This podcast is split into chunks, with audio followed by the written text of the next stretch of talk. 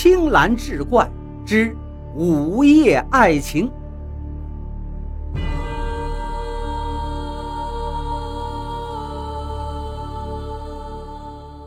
一天深夜，钱东陪客人吃完饭后开车回家，经过一片荒凉的地方，四周是一团漆黑。忽然，他看见前方有一个漂亮的小姐在向他招手。钱东觉得很奇怪，这么晚了，又是偏僻的地方，怎么还有单身美女在这儿呢？钱东害怕是别人故意设的局，就把车速减慢，左看右看。确定只有美女一个人的时候，才把车停了下来。他打开玻璃问道：“您有什么事儿吗？”那美女跑过来说：“大哥，能不能送我回家呀？”钱东问：“你住哪儿啊？”美女用手指向黑夜深处的一片小树林，说：“我就住在那儿。”钱东再次看了看美女，有了一种英雄救美的感觉，就爽快地答应了。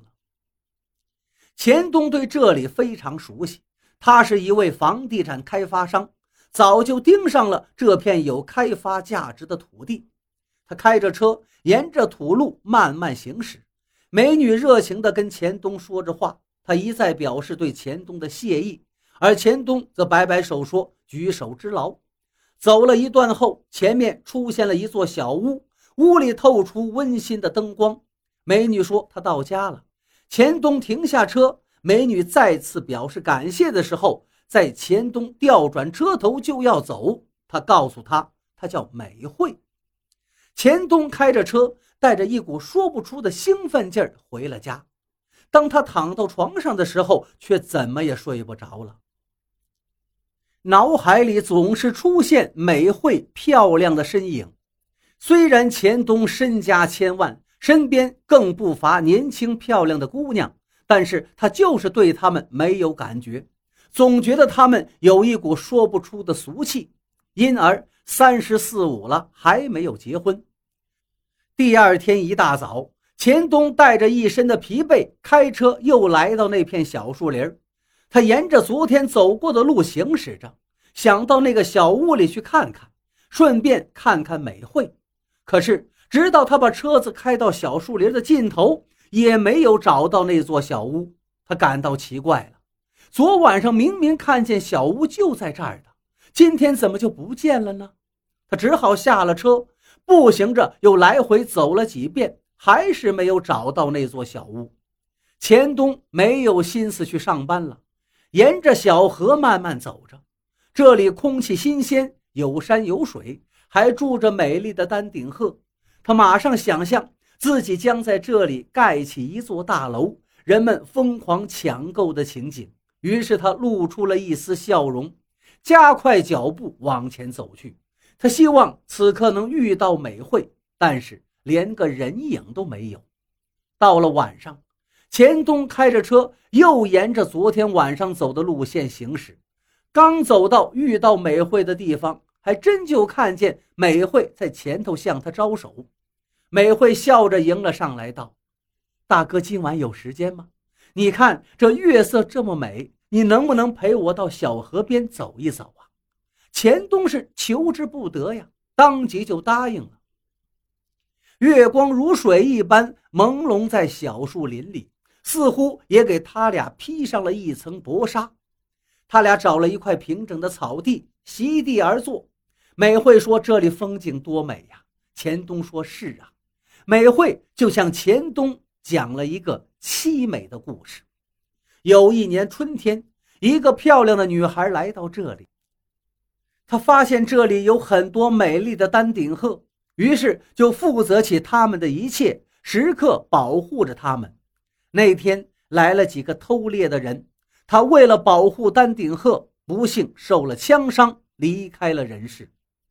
讲完之后，美惠已经是泪流满面。钱东很自然地伸出手为他擦掉眼泪，美惠感激地看了他一眼，就是这一眼，似乎把钱东的魂儿都勾走了。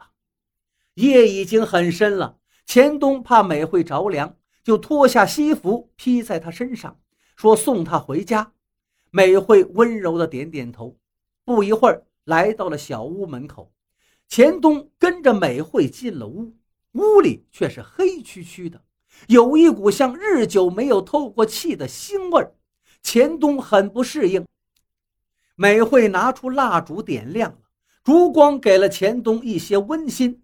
美惠映照在烛光下，那张动人的脸撩拨得他坐立不安。钱东极力地控制着自己，转移注意力，说道。看你的房子都这样破漏了，等我在这盖了新房后，我送你一套。美惠听后却并没有高兴的样子，她说道：“谢谢大哥的好意，我已经住习惯这样的房子了。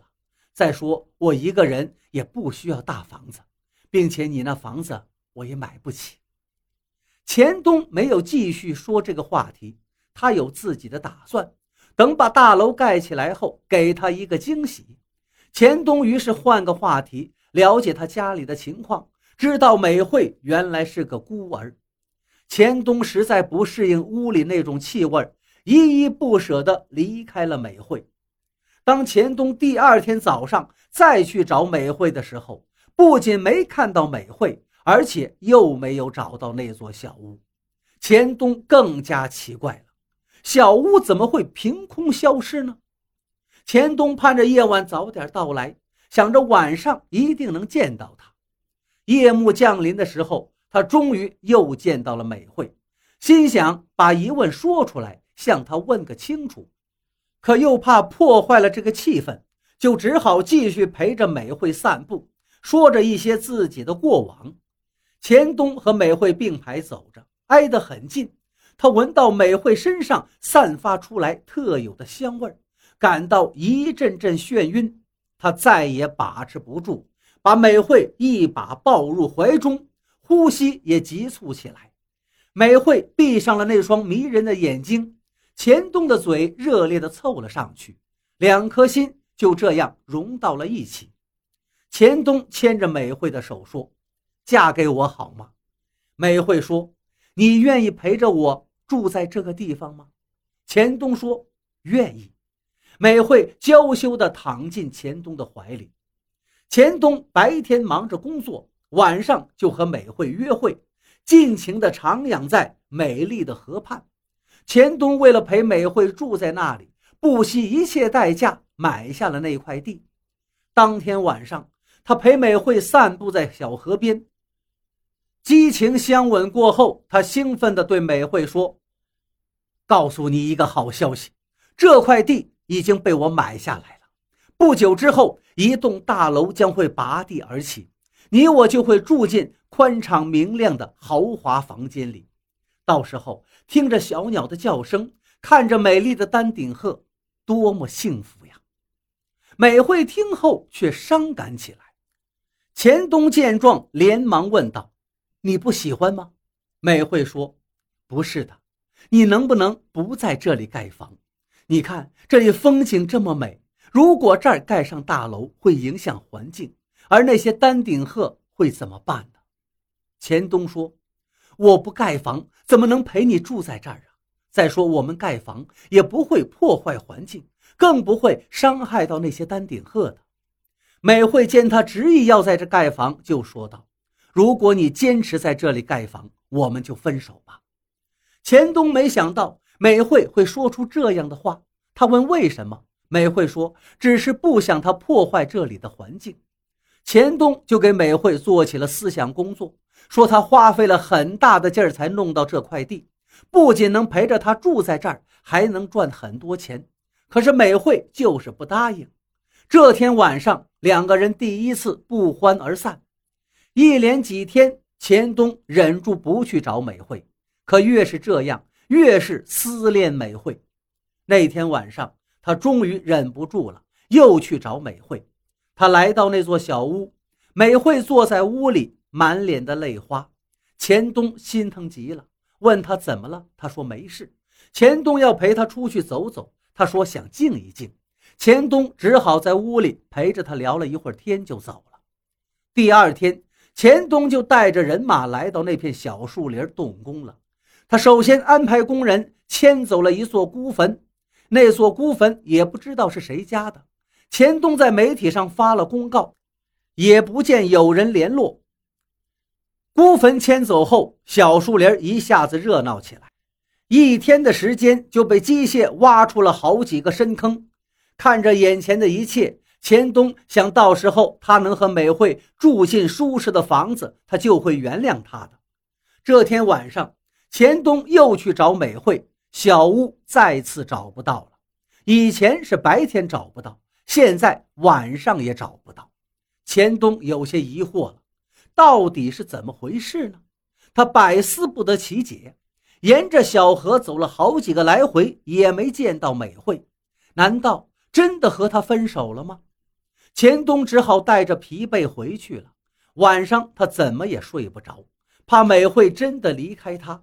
他现在有些后悔，不该不听美惠的话。